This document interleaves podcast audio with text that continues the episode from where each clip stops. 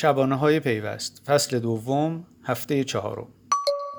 چهارمین گفتگوی اینستاگرامی فصل دوم شبانه‌های پیوست به میزبانی آرش برهمند سردبیر پیوست با حضور محمد فرجود مدیرعامل سازمان فاوای شهرداری تهران انجام شد. محمد فرجود که متولد هزار و سیصد و شصت و یک در شیراز، مهندسی مکانیک و کارشناسی ارشد مدیریت اجرایی رو در دانشگاه صنعت شریف گرفته و حالا دانشجوی دوره دکترای رشته مدیریت استراتژیک در دانشگاه تربیت مدرسه. فرجود معاونت توسعه کسب و کار در هلدینگ سرمایه‌گذاری صنایع نوین تأمین، مدیر پروژه اپراتور سوم، مدیر ارشد بازاریابی رایتل، مدیر کل کسب و کار سازمانی ایرانسل، مشاور سرمایه‌گذاری سازمان مناطق آزاد کیش، مشاور شهرداری مشهد و مشاور بنیاد ملی بازی‌های رایانه‌ای رو در کارنامه خودش داره و از سال نود و شش هم در سازمان فناوری اطلاعات و ارتباطات شهرداری تهرانه، اول به عنوان سرپرست و بعد مدیرعامل. او در لایو اینستاگرامی با پیوست درباره موضوعات مختلفی صحبت کرد، از راه‌اندازی مجدد کیوسک‌های هوشمند در منطقه دوی تهران تا الکترونیکی شدن خیلی از فرآیندهای کاری مربوط به شهرداری. مدیرعامل سازمان فاوای شهرداری تهران همینطور توضیحاتی درباره حفاری‌های مخابراتی در سطح شهر، حضور این سازمان در کنسرسیوم ایرانیاننت، اپلیکیشن تهران من و سرویس شهرپی ارائه کرد. فایل تصویری این گفتگو در اینستاگرام و سایت پیوست منتشر شده. متن گزارش هم در سایت پیوست قرار گرفته. شما رو دعوت می‌کنیم فایل صوتی این گفتگو رو در سایت پیوست، شنوتو و کستباکس بشنوید.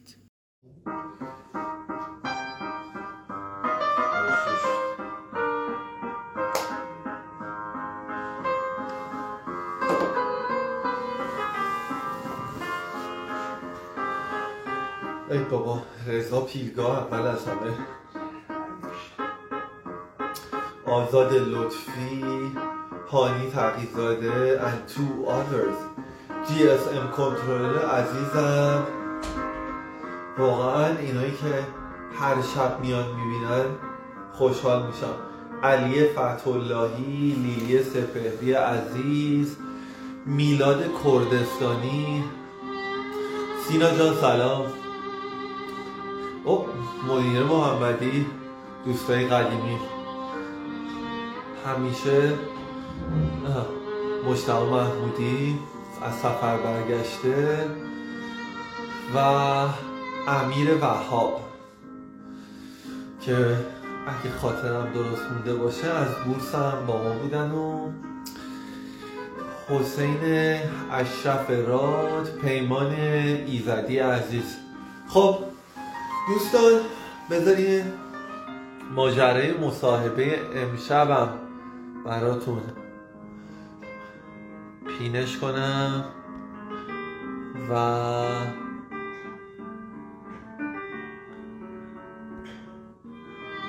خب مدیر جان، خوشحال شدم از دیدن اسمت. یکی آقای فرجود رو پیدا کنه برای من توی لایو امشب. فعلا که تصاویر خیلی افسرده کننده نبوده، امیدوارم که تو ادامه به همین خوبی پیش بره. آقا آقا آقای فرجود داره.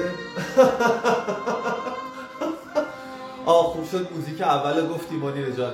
موزیک اول واسه پیوست، ساخته عماد سایدی عزیز، اختصاصی برای ماهنامه پیوست ساخته شده. یکی به این آقای فرجود بگه که بیاد سریعتاً به لایو ما اضافه بشه و یه پیغامی بده دیگه.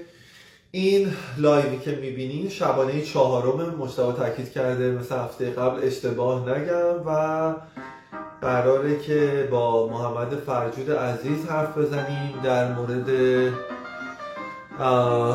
ماجراهای شهرداری توی دوران کرونا، استارتاپ ها، شهر هوشمند، پرداخت هوشمند و اکوسیستم هوشمند. اسپانسر این برنامه‌مونم مثل سه تا شبانه قبلی شرکت خدمات انفورماتیک ایرانه. خب اگه ایشون آمادن که کاش چیز کنن، به من پیغام بدن توی لایف که من بتونم اضافهشون کنم. ظاهرا دوستان، خب آقای فرجود عزیز go live. آقای فرجود داری صدای منو؟ بله سلام، صدای منو دارید شما؟ من صدای شما رو خیلی خوب دارم، تصویرتون رو ندارم. بعد ببینیم که ماجراش چیه. من نمیدونم اینفلوئنسرای اینستاگرامی از کجا اینترنت میارن که هر شب اینا لایو میرن، همه چی هم مرتبه. آره منم سوال داره. الان درست شد؟ آه الان یه تصویری ازتون اومد. شما شما یه چیزی از من میبینین؟ اگه در حد همون یه چیزی میبینین؟ منم دارم همون یه چیزی میبینم، تصویر لایو نمیبینم. خب بذارین از مردم بپرسیم ببینیم اونا چه تصویری از ما دارن توی شرایط فعلی. دوستان شما دیدی همونطوری که حرف می‌زدم میدونی چه جوری شده آقای فرجود؟ چند تا لایو قبلی هم اینطوری میشد. اونا صدا تصویر ما رو خوب دارن، البته من روی لپتاپ دارم میبینم، بهتون اطمینان میدم همه چی منظمه و صدامون هم که داریم. آقای اصغر جلیلی متولد هشتاد و سه هم هستن، گفتن که سلام آقای دکتر فرجود. دکتر شدین آقای فرجود؟ والله آخراشه دیگه. بعد مستر شیران گفتی که با فیلتر شکن همه چی عالی میشه. نه بابا، آقای آقای فرجود که تقریبا دکتران که از فیلتر شکن استفاده نمیکنن. مشتاق محمودی عزیز رئیس بنده گفتن که اوکی همه چی، خب میتونیم شروع کنیم. ظاهرا شاپور رهبری عزیزم گفته یکی از رئیسا میشه، همه رئیسای ما هستن، گفتن همه چی خوبه، میتونیم شروع کنیم. آقای فرجود شما خوبین؟ خیلی خسته، خیلی ممنون. نه دیر اومدم یه جلسه، ما ما فصل بودجه از شهرداری و خلاصه حسابی گرفتار کارهای اونجا بودیم، ولی خدمت شما هستم و خیلی خوشحالم که خدمت شما و همه بینندگان پیجتون هستم. امیدوارم گفتگوی خوب ایشالله ایشالله. خیلی هم عالی. خب برای اینکه من همچنان شما رو نمی‌بینم در نتیجه تصور میکنم دیگه حالا. آره باور کن منم همینا. البته برای من آقای فرجود یه تصویر خوب و خیلی خندان ازتون فریز شده، برای همین اینجوری من همش احساس میکنم که شما داریم لبخند میزنید. میتونم با خیال راحت اون هزار و هشتصد تا سوالی که آماده کردم امشب با ازتون بپرسم. من یه تشکر ویژه میکنم از مهرک محمودی عزیز که هماهنگی این لایو رو انجام دادن و سانیتای سراپور عزیزم که محتوای لایو رو روش من کار کردم. خب بیاین اینجوری شروع کنیم آقای فرجود که مهمترین اقداماتتون توی دوران کرونا چی بود توی فاوای شهرداری و چه خروجی داشت؟ چون شما خیلی انرژی گذاشتین برای اینکه بتونین خدمات شهرداری توی این دوران تا جایی که میشه الکترونیکی و غیر حضوری بکنین که خب موضوع خیلی حیاتی بود، واقعا مرگ و زندگی بود. چقدر موفق شدین که این خدمات رو و چند درصد موفق شدین هران گیریش کنید؟ به من توضیح بدم. خب در کرونا که شد دو تا اتفاق افتاد. یکی این که در مورد خود شهرداری و کارهایی که ما داشتیم خب خیلی روی ما فشار زیادی اومد، برای اینکه امورات خود شهرداری باید میگشت، نمیدونم جلسات باید خیلی برگزار میشد به صورت غیر حضوری، دورکاری جدی شد و ما اونجا خب مفصل درگیر شدیم. طبعا از اول اسفند ما دیگه اکثر جلسات شهرداری ویدیو کنفرانس کردیم و بارها و بارها اون سیستم رو باید آپگرید میکردیم، عوض کردیم. الان که من خدمت شما ما چهار تا سیستم ویدیو کنفرانس شده داریم برای موضوعات مختلف در شهرداری. بحث دورکاری هم بود، بحث‌های دیگه هم بود، تجهیزات خیلی‌ها نداشتن. اون اون یه قسمت از کاری بود که ما همچنان درگیرشیم، پخش‌های زنده و یه حالت در واقع بدون برگشت هم شد در شهر. واقعا این سری جلسات هیچ وقت به نظر ما حضوری برگزار نمیشه تعداد بالا. اما در مورد کارهایی که در واقع تو حوزه خدمات شهروندی داشتیم، ما یه نقشه راه داشتیم برای تهران من و امثال اونها و کلا سرویسایی که باید الکترونیک بشه، ولی خب تو کرونا شتاب گرفت واقعا و خیلی از پروژه‌ها در واقع از سمت بهره برداریش هم تو شهرداری اولویت شهر بالاتر و ما اون مسیر رو مقدار با شتاب بیشتری رفتیم، ولی خب خیلی از چیزا هم هست که هنوز باید بیاد به اضافه بشه. یک کار دیگری هم که تو این دوره خیلی ما سعی کردیم دنبال کنیم، به نظر موفقیتش نسبی بوده، این بود که خیلی جاها سرویس ما به مردم وابسته است به استعلامات به این دستگاه. خیلی جاها مثلا در حوزه شهرسازی بالای چهل تا استعلام، البته نه در یک پرونده، بر حسب نوع پرونده از جاهای مختلف میشه این چهل تا استعلام خیلیش الکترونیکی هنوز نیست، شاید نصفش هنوز الکترونیکی نیست و ما خیلی اونجا سعی کردیم که حداقل بین دستگاهی‌ها رو یه مدل حل کنیم. بعضیا شد و خب خیلی کمک کرد، ولی بعضیش هم هنوز نشد. این در واقع مسیری بوده که داشتیم و حالا جزئیاتش رو بیشتر صحبت. بله حتما، بله حتما، البته سوال که زیاده، ولی راجع اون بخشیش که موفق شدید در واقع الکترونیکیش بکنید، حالا یه بخشیش که نشده خودتون هم دارید. توی توییتر امروز چندین نفر اومده بودن نوشته بودن که در حقیقت اتفاقی که افتاده اینه که اون مجموع خدماتی که شما وعده داده بودید از طریق تهران من، مای تهران در واقع در اختیار بذارید، خیلی هاش دان بوده، سرویس سایت دان بوده، در واقع کار نمی کرده یا خیلی کند بوده. خیلی از مواقع توی فرایند انجام کار مجبور شدن که پاشن دوباره برن شهرداری منطقه شون. مواردی مثل این چقدر واقعا توی این همون بخشی که تونستی الکترونیکیش بکنید واقعا تونستی یه سرویس واقعی و ریلایبل بدید به کاربر خودتون؟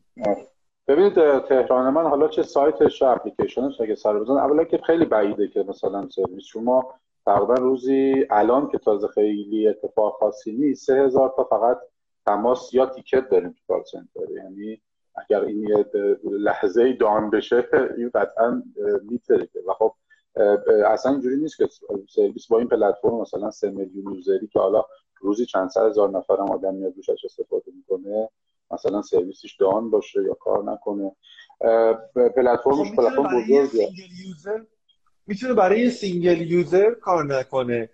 محمد جون مثلا همین الان سجاد زارعی عزیز اومده نوشته که سلام، من همین الان میخواستم تو تهران من ثبت نام کنم، میگه تاریخ تولد برای کد ملیت نیست در حالی که هست، چیکار کنم؟ خب اینم مثلا از آخر شروع کنم چه کار کنم؟ این که یه تیکت بزنن که بچه‌های ما بررسی کنن یا اگه نخواستن تماس بگیرن صد ما صد و سی و هفت پنج یعنی صد و سی و هفت گرفتن کد پنج مرکز تماس ما فاطمه است یا تیکت بزنن اگه راحتن یا در روی وب بفرستن مشکلشون. در اتفاقا در مورد همین میگم، مثلا این سرویس سرویسی که ما از ثبت احوال میگیریم دیگه، یعنی سرویسی که ثبت احوال میگیریم که فرد وقتی میخواد ثبت نام بکنه میگیم اگر اینو با هم نخونه که حالا برای ایشون هست باید ببینیم که تا کجای این داستان در ثبت احوال مسئله است. ما تقریبا بیست تا سرویس رو صدا میکنیم پشت ما تهران، خیلی سرویس زیاده و هر کدوم از اینا بالاخره خودشون سرویس مستقلن و باید تک تکشون نگاه کرد. مثلا نکتم اینه که اولا که نقشه راه اگه نگاه کنیم ما از طرف ترافیک اونجا شروع کردیم، بعد پارک حاشیه‌ای اومد، الان تقریبا تمام قبوز اصلی شهرداری رو که بخوان میتونن اونجا پرداخت کنن، بعدش عوارض خودرو رو اضافه کردیم، مخاص حسابش رو اضافه کردیم، خلافی رو اضافه کردیم، موتورسیکلت رو اضافه کردیم، قبوز خدمات شهری مثل آب و برق و گاز و اینا رو اضافه کردیم. ما همش کار می‌کنیم، من خودم همه قبضا خونم اونجا میدم به خاطر اینکه یه سرویس اضافه کردیم به نام املاک من، تو اپش یکم هفته آینده میاد ولی تو سایتش هست که ما شما میتونید برید ملک اونجا تعریف کنید، هر ملکی که بخواد، لازم هم نیست مالک یا مستاجرش، ما چک نمی‌کنیم، شما یه ملکی اونجا تعریف می‌کنید، این ملک رو میتونید برید قبوز مربوطه‌ش رو در واقع تعریف کنید و هم مربوط به شهرداری هم غیر شهرداری رو عرض کردم، تلفن آب و همه رو دیگه تو حافظش داره و همیشه میتونید راحت پرداختش کنید. خیلی اتفاقا کاربردش راحته و خیلی چیزا دیگه حالا بدون بدون داریم. مثلا ما برای میادین تربار فعلا آدرس میادین و قیمت میادین گذاشتیم، امیدواریم حالا به زودی بتونیم در واقع اون بحث خریدش هم انجام بدیم یا به توی نسخه جدیده که میاد. خود صد و سی و هفت به نظرم خیلی سرویس خوبی بوده، من توصیه می‌کنم حتما همه همین الان برن تو آپدیت کنن ببینن چه جوریه. صد و سی و هفت ما در واقع هم امکان داره اپلیکیشن اولا میگیره از گوشی اگه با گوشی برن و آدرس هم ما با اون سرویسی که از پست گرفتیم آدرس هم میاره، یعنی دوتا تقریبا نمیخواد وارد کنن اگه اگه بخوان حالا ادیتش کنن ویرایشش کنن و بعد میتونن عکس فیلم و در واقع صوت بر ما بفرستن، خیلی راحت تر از این که حالا قبلا تلفنی باید یک چیزی رو توضیح میدادن در خودش. حتما متوجه اینا سال اضافه شده ها الا اکثرا، ولی خب مثلا همین صد و سی و هفت امسال اضافه شده، خیلی از قبوز امسال اضافه شده. تهران من داره رشد میکنه، ممکنه از بله مثلا یه جاهای موقع چیزایی داشته باشه ولی با, با استاندارد جنرال سرویس های دولتی اگه بخوام بگم واقعا به نظرم سعی کردیم که مردم راحت. عالیه آقای فرجود، من اولا مطمئن بودم که تقصیر شما نیست، تقصیر یه جای دیگه است. نه من نگفتم تقصیر ما نیست، تو خیلی جاش تقصیر خود ماست. بعدم ضمن اینکه حتما آقای زارعی میرن و از طریق تیکت گذاری و اینا سعی می‌کنن حلش کنن. بهتره که از خدمات آنلاین هم استفاده کنید، همونطور که گفتن حتی به جای تلفنی کار خیلی آسان‌تر هم شده. خب ببینین این راجع به دیتاهایی که داشتیم صحبت می‌کردیم، یه چیز ماجرای یادم افتاد. یکی از ماجراهایی که توی دوران کرونا وجود داشت اینه که یه سری از این استارتاپ‌های نقشه و مسیریابی و اینا مثل مثلا نشان بلد توی این دوران میگفتن که خب شهرداری تهران یه کلین دیتا نداره و یه در واقع داده‌های تمیز و مجتمع نداره که مثلا توی این مواردی مثل اصناف و اینا بشه ازش استفاده کرد. و چرا در حقیقت نمیشه مثلا به عنوان یه درگاه واحد اطلاعات شهری از اطلاعات دیتا و از اطلاعات و دیتای شهرداری تهران، فاوای شهرداری تهران استفاده کرد؟ اصلا این وظیفه شماست، وظیفه کیه؟ ببینید رو اصل موضوع که واقعا روی دیتا کلینزینگ و در واقع مرتب کردن داده ها باید خیلی کار کنیم، اصلا در نظام بحثی نیست و ما خیلی داریم روش کار میکنیم. بعضی توضیح میدم، شهرداری سالها نرم افزارهایی داشته و خیلی از این داده ها نیاز داره به این در واقع مرتب بشه. اما به طور خاص در مورد لایه‌های در واقع اطلاعات مکانی، ببینید دو دسته است. یه دستش اطلاعات که همین الانم روی مثلا اپلیکیشن رایا ما یا در واقع روی نقشه تهران مپ تا تهران داتایار هست، اصلا بیسش بر مبنای در واقع کراود بوده، یعنی اصلا قرار نبوده که شهرداری بره مثلا آدرس حالا حداقل توی برنامه‌ها رستوران‌ها و مثلا کتابخونه‌ها و اینا رو در خود مردم مثل بقیه اپلیکیشن‌های نقشه و اینا مردم اضافه کردن و خب بسته به میزان مصرف و استفاده از اپلیکیشن در کامل شده. اینا یه دسته است، یعنی داده‌هایی که داده‌های عمومی‌ترن، پوینت آف اینترست‌های شهری هستند و لزوما همشون رو جوری نبود شهرداری داده برداری. اما یه سری لایه‌ها هستن که لایه‌های مربوط به شهرداریه، یعنی داده‌هایی است که اطلاعاتش رو شهرداری خودش به صورت حالا یا دوره‌ای یا به صورت منظم و مستمر داره آپدیت می‌کنه. اینها خب به نسبت اوضاعشون اونایی که دست خود ما هست بهتر بوده و اونا رو می‌دونیم. مثلا می‌دونم مثلا نقاط مربوط به مترو، ایستگاه مترو کجاست، ایستگاه اتوبوس کجاست، اینها رو چرا اینا دقیقه و اینا رو هم دادید به دوستان. یه نکته دیگه، حالا من استفاده کنم از این چیزی که شما گفتید، یه موضوع سومی داریم کنار همه اینا، بحث داده‌های شهری به ویژه داده‌های در واقع کلیدی در مواقع مثل بحرانه. مثلا آیا باید شهرداری لایه‌های زیرزمینی رو داشته باشه؟ ما باید بدونیم آیا در شهرداری که مثلا لوله‌های آب کجاست، لوله‌های گاز کجاست. این سوال بسیار مهمه، موضوع بسیار مهمی که طبق قانون بله باید اینجوری می بوده و باید تمام نهادهای به ویژه خدمترسان شهری در واقع داده‌هاشون یک جا تجمیع کنن که تصمیم همین بوده که شهرداری باشه. ولی خب خیلی الان اینجوری نشده، یعنی حالا به دلایل مختلف و و خیلی هم کمک می‌کنه. ببین شما می‌دونید تو تبادل داده‌های بین دستگاهی، حالا همین که چقدر الزام دارن بدن اینها، نمیگم اصلا نبوده، خیلی موقع به خصوص در تعامل با سازمان مدیریت بحران ما یه سری اطلاعات آمده، ولی لزوماً چون ارتباط سیستمی نیست، آپدیت نیست. مثلا ما یه بخشی از شهر رو داریم این اطلاعات رو، ولی مثلا مال سنوات قبل سیستمی آپدیت نمیشه. حتی اگر دیروز هم بدن، امکان داره که امروز تغییر بشه. در نتیجه کاری که الان ما داریم میکنیم، به ویژه مثلا با بخش شروع کردیم، حالا امیدوارم با حوزه گاز و اینها هم بتونیم انجام بدیم، اینه که سیستمی داریم با هم دیگه اینا رو سعی میکنیم وصل کنیم و خیلی هم لازمه ها. ببین مثلا بحران که میگم حالا شامل همه سطوحش، مثلا اگر یک جایی نمونه‌اشو داشتیم دیگه، منطقه غرب تهران مثلا یه فرونشست زمین داشتیم، حتی در حفاری هامون مثلا ما یه خیابون اگه میخوام حفاری کنیم خیلی لازمه که بدونیم اون زیر چیه که یه موقع اون پیمانکار نزنه مثلا آبو قطع کنه، برقو قطع کنه، کابل مخابراتو قطع کنه. و الان داریم به این تعامل میرسیم که روی جی آی اس بیاریم. یه مقدار هم همیشه این بحث‌ها از هر موقع تبادل داده هست، بعضا ملاحظات امنیتی اینا هم هست که اون نهاد میگن آقا اطلاعات خیلی بالاخره محافظت شده باشه. داریم به پروتکلاش میرسیم، خیلی روی این وقت گذاشتیم، امیدوارم که بشه، ولی هنوز این جاییست که به نظر من کار جالبه. حالا چند تا از کامنت ها رو بخونم براتون بعد برگردیم. مثلا اول سوال خودم راستی بپرسم محمد راجع به این ماجرا، اونم اینه که ما این پنل با هم فکر می‌کنم داشتیم توی برج میلاد راجع به همین موضوع دیتا سنتر حرف زدیم، درست میگم؟ توی موقعی راجع به خیلی چیزا حرف زدیم، بعد ببینیم حالات کجا بشه. آره آره من از خاطری روشنی خاطرش ندارم، ولی معلومه که به شما توش خیلی خوشگل داشته بوده.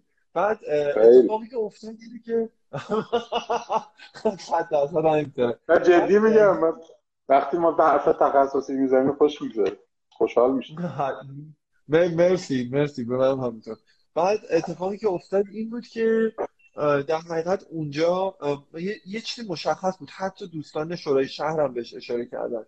در واقع به نظر میسه شهرداری تجهیزات، دیتا سنتر و در حقیقت مکانیزم و امکانات کافی برای اینکه بتونه همه این دیتاهایی هم که حتی به دستش میرسه رو بتونه در واقع پردازشش کنه، تجزیه و تحلیلش کنه و تبدیل به کلین دیتاش بکنن هم نداره. همین الان این برداشت درستیه؟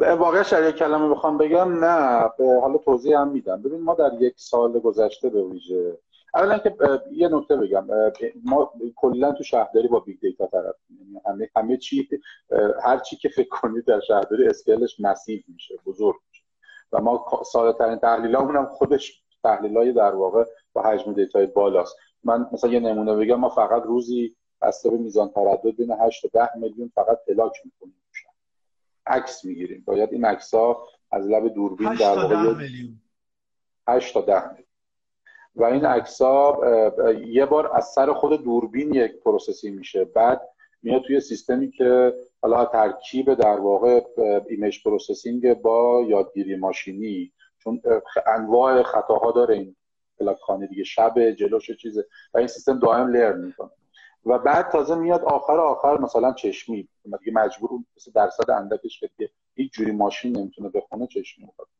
و خیلی چیزای دیگه. حالا من مثالاشو میگم شاید جالب باشه برای مخاطبین شما. پس ما, ما اصولا با بیگ دیتا طرفیم و دائما مجبوریم که خب ظرفیت‌های پردازشی استوریج اینا زیاد، ولی واقعا الان اصلا هیچ وقت این باتلنک نم. اما در کنار اینم بگم ما پروژه هایی که خیلی در واقع حجم پردازش زیاد میشه رو حتما از منابع بیرونی هم استفاده میکنه. اتفاقا یک سال و نیم روکردی که میخواستم بگم اینه، خیلی به خصوص در مرکز آمار ما رفتیم به سمت تحلیل داده، یعنی از بحث آمار و جمع آوری آمار واقعا عبور کردیم و ما فکر کنم فقط در سال گذشته تا یعنی همین نود و نه بالای پانزده تا پروژه بسیار جدی در حوزه هوش مصنوعی، تحلیل داده، یادگیری ماشینی، دیپ لرنینگ حتی با مجموعه مختلف داشتیم، عمدتاً هم با بهترین تیم‌های دانشگاهی که این کارا رو بلدن. تو تکست ماینینگ کار خیلی خوبی کردیم که حالا اگر وقت و حوصله بشه میگم. یه نمونهش فقط که حالا گفتید چقدر امکانش هست، مثلا ما اینجا کمک گرفتیم، واقعا اینجا دیگه اینقدر پروسسینگ بالا بود که سیستم خودمون نمیتونسته درگیرش بشه. ما در مورد تحلیل انواع، ما می‌خواستیم یه پروژه انجام بدیم که ببینیم که در واقع الگوهای سفرهای شهری چجوریه. هر چی داده داشتیم یه جورایی ریختیم روی دیگه، یعنی مثلا داده تحلیل دوربین، کارت بلیط‌های کل شهر، کلی بیگ دیتا بود. از اپراتورها کمک گرفتیم، از بعضا اپلیکیشن نقشه کمک گرفتیم. نه همه میگن بیگ دیتاش دیگه، یعنی با این تضمین که هیچ اطلاعات در واقع فردی توش نبود، کلان داده و اینها رو می‌خواستیم تحلیل کنیم. بعد اینجا کمک گرفتیم از بیرون، ولی برای امورات یومیه‌مون نه، واقعا همچین مشکلی وجود نداره برای پروسس. بسیاری آقای زارعی که گفته بودین اینم با دانشگاه شریف هم دادیم. اینم فقط تو پرانتز بگم که برای دیتا آنالایزینگ برای همین پروژه یا در واقع بله تحلیل داده های شهری پانزده میلیارد رکورد داده بود که ما اول باید اینا رو فشرده سازی می‌کردیم، اصلا نمیشد پروسسینگ کرد و این کار رو دوستان دانشگاه شریف کمک کردن توی در واقع همون دانشگاه هم. خیلی عالیه. بعد چند تا کامنت جالب بخونم. سجاد زارعی گفته که چش تیکه ثبت نام می‌کنم، انشاءالله تا فردا حل بشه، چون پنجشنبه از تبریز میام تهران، جریمه بشم میزنم به اگه جریمه بشم میزنم به حساب آقای محمد فرجود. انشاءالله خیلی عمیقی هم گفتن. نه اتفاقا تیکت رو جواب میدیم. من منظورم که اگه اطلاعات ثبت نامش برای مجموعه یا در واقع ثبت احوال مشکل باشه نمیتونم تا فردا حل بکنم، ولی سیستم ما نه مضافم که حالا در بدترین حالت میتونن توی در واقع ماشین رو میشه به خودرو رو به یک اکانت دیگر هم اد کرد، مشکل نداره. بعد مهران عزیز اگه اشتباه نکنم توصیه کرده که گفته از وی جی آی استفاده کنن برای درگاه وارد اطلاعات شهری که بهترین و موفق‌ترین تجربه موجوده و گفتن که استارتاپ‌ها میتونن از همین در واقع دیتا سورس موجود روی وی جی آی سارن. دیگه این هم مسئله هست دیگه که اصلا گفتن، حالا خود مهران هم مقایسه کرده، گفته سالها اثبات شده داده‌های دولتی بسیار ضعیف‌تر، دقت اونها به مراتب کمتر از وی جی آی. خب حالا این راجع به این موضوع کامنتی دارین؟ چون ایشون بیشتر یه تحلیل کارشناسی به ما داده بودن. ولی حالا بذار واسه فنی اینجا نکنیم دیگه، ولی خیلی ممنون از کامنتشون. حالا حتما برسیم. بسیار خب. بعد علی زارعیان گفته، علی آذریان گفته که آقای دکتر سلام، امکان داره شهرداری دیگه دکتر شدینا همون یه مقداری هم امشب بود و خوشحال میشم. من دفاع مونده، اگر که دوستان دعا کنم تو این خلاصه روزامو دفاع بکنید. امشب امشب من ولکنش نیستم. اینو گفتن که امکان داره شهرداری درخواست استارتاپی که نیاز مبرم به داده داره اطلاعات دسترسی شرکت بده، حتی اگر در دسترس عمومی هم نباشه. آها، یعنی گفتن اگه استارتاپی نیاز داشته برای مدل کسب و کار خودش یه دیتاهای خیلی خاص شهری رو بگیره، حتی اگر اونو جزء اون ای پی آیی که شما به شکل پابلیک اعلام کردین هم نباشه، آیا میدین؟ گفته که لطفاً اینو بپرسین. پرسیدم دیگه علی جان. بله ببینید، ما دو تا دو تا جا داریم که داده ها رو تبادل می‌کنیم به صورت پابلیک دیگه. همون درگاه ای پی آی، اتفاقاً تو درگاه ای پی آی یه بخشی هست که میتونن ای پی آیی که میخوان و اونجا نیست رو به ما بگن، ما بریم براشون درست کنیم اگر تو داده‌هاشو داشته باشیم. و خیلی خوشحال میشه. اتفاقاً ای پی آی ما بارها ریوایز کردیم، یعنی بارها اینا رو عوض کردیم، چون که بر مبنای اون چیزی که خودمون فکر می‌کردیم ای پی آی فور کاربرد رو گذاشتیم و بعد بر مبنای همین در واقع بازخوردهایی که اومد دائم اونا رو داریم عوض می‌کنیم. حتماً هم اگر چیزی می‌خوان از استارتاپشون اونجا ما بگن، سعی می‌کنیم انجام بدیم. یه درگاه دیگه هم داریم که داده نما اسمش دیتا دات تهران دات آی آر، اونجا اوپن دیتا مونه، به اصطلاح اونجا ای پی آی نیست، ولی فکر کنم حدود هزار و سیصد چهارصد تا دیتا ست که میتونستیم پابلیک کنیم اونجا گذاشتیم، آمارنامه هامون اونجا گذاشتیم، به خصوص اونایی که داده های در واقع در واقع به صورت بالک دیتا میخوان و میخوان دانلود کنن روش کار کنن، اونجا هست که میتونن برن ببینن. باز اونجا میتونن درخواست کنن اگه چیزی نباشه و بتونیم بدیم، که خوشحال میشیم حتما. خیلی خیلی عالیه. آقای فرجود، همون موقعی چیز بودیم، تر و تازه بودیم تو فاوای شهرداری، فکر کنم سال نود و هفت اینا بود، یه دونه ریورس فیش برگزار کردیم، حالا که بحث ای پی آی شد در واقع یادم افتاد. تر و تازه نیستیم الان؟ نه نه دیگه، به خصوص عصر یه روز عصر یه روز خسته گیرتون آوردم وسط دکترام که گیر کردیم دیگه. نه فکر نمی‌کنم خیلی قرار تازه به حساب بیاد. الان میدونی آقای فرجود، اونایی که ما رو میبینن فکر می‌کنن ما خیلی خوب داریم همدیگه رو میبینیم و با هم حرف میزنیم، نمیدونن یه ارتباط رادیویی نصفه داریم با هم دیگه. این ماجراهای لایو اینستاگرام هم قضیه‌ایه. بعد توی اون موقع یه ریورس فیش برگزار کردیم، اون موقع هم خیلی سر و صدا که حالا انصافا نوآوری جالبی بود. یادتونه کدوم ماجرا رو میگم دیگه؟ یه سری از در واقع داده های شهرداری رو داوطلبانه بدون درد و خونریزی رفتیم در اختیار استارتاپ‌ها گذاشتیم. الان دیگه دو سال، بیشتر از دو سال تقریبا ازش گذشته، استقبال ازش چطوری بوده؟ استقبال کردن، چون مثلا یه جا آقای مقصودلو توی برنامه رفتن گفتن که یه سومش رو استقبال کردن. خود شما یه سری اعداد خیلی امیدوار کننده گفتین، گفتین که بیشتر از شصت تا ای پی آی در اختیار گذاشتین و بیشتر از سی میلیارد تومان تراکنش تا اون زمان روش انجام شده، یعنی تا پاییز پارسال. چی بودش ازش در مجموع؟ چه اتفاقی افتاد برای ای پی آی شهرداری؟ ببین اصلا من داستان ریورس های مدار با ای پی آی متفاوته. ما یه مسیر رو کلا رفتیم و سعی کردیم ادامه بدیم که نیازهای شهرداری رو شناسایی کنیم و اینها رو در واقع بتونیم در حوزه‌های مختلف، به خصوص حالا ریسک و نوآوری و بازیگران این حوزه معرفی بکنیم. در حوزه‌های مختلف این کار کردیم و بعد روی اینا خیلی موقع پیشنهاد اومد، سولوشن اومد و سعی کردیم که حالا تو شهرداری ببریم. البته که اتفاقا همینجایی که از چالش‌های ما بود، یعنی وقتی که میگفتیم این مثلا نیازها رو و پیشنهادهایی هم میومد و میبردیمش تو شهرداری، به اون بخش‌های مربوط معرفی می‌کردیم، خیلی جاهای این مشکل داشتیم که مثلا گفتم خب حالا ما می‌خوایم از این استفاده کنیم ولی باید می‌گم مناقصه بذاریم و یعنی خیلی قانونی نبود بر مبنی بر اینکه بتوانیم در واقع یک سولوشن خوب رو که پیداش تو برای یک نیاز بتونیم راحت استفاده بکنیم با خودش در شهرداری، که همین باعث شد ما یه لایحه‌ای رو آماده کردیم به شورا دادیم که یه مقدار این مکانیزم مچ میکینگ رو حل. اون در واقع مسیر ریورسمون این بود. البته بعدش یک کار دیگه هم کردیم، به صورت مدون نیازهای شهرداری تو حوزه فناوری ارسال کردیم و منتشر کردیم. اگر به وبسایت با هم دات تهران دات آی آر دوستان سر بزنن، ما بیش از چهارصد تا از این نیازهای فناوری در همه حوزه‌های شهرداری، کار خیلی سختی بود. آره چهارصد تا بیشتره دیگه، هم داره زیادتر.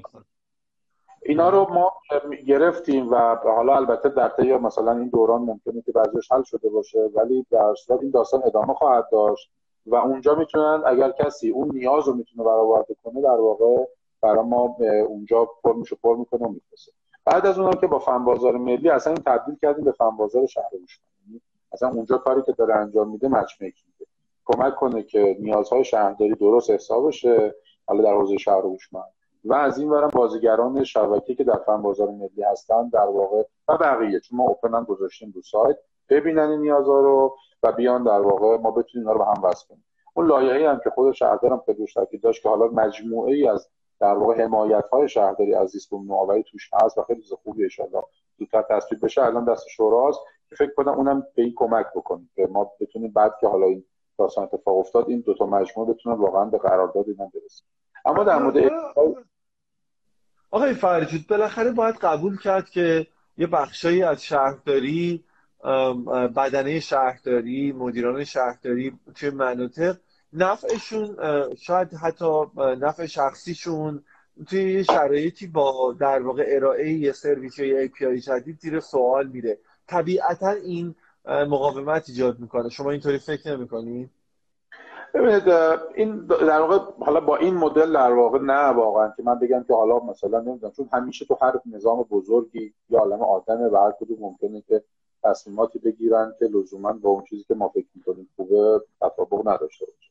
ولی این که در یک ساختار عریض و طویل با کلی قانون و ضابطه که شما میدونید چجوریه و همچنین نهادهای نظارتی که بالا سر تصمیم‌گیرا هستن، طبیعتا درجات آزادی و انعطاف اینها کمتر از مثلا یک مجموعه خصوصی. خیلی موقع‌ها من دیدم که اون خود اون فردی که مسئولیت یک جای داره، مثلا شهردار منطقه یا مدیر عامل به سازمانیه. یعنی شهرداری ما فقط ساختار رو بخوام بگم، فکر کنم مثلا ما هشتاد و نه تا معاونت داریم، بعد بیست و دو تا منطقه داریم، بعد چهل و پنج تا سازمان شرکت داریم. می‌دونید خیلی وسیع.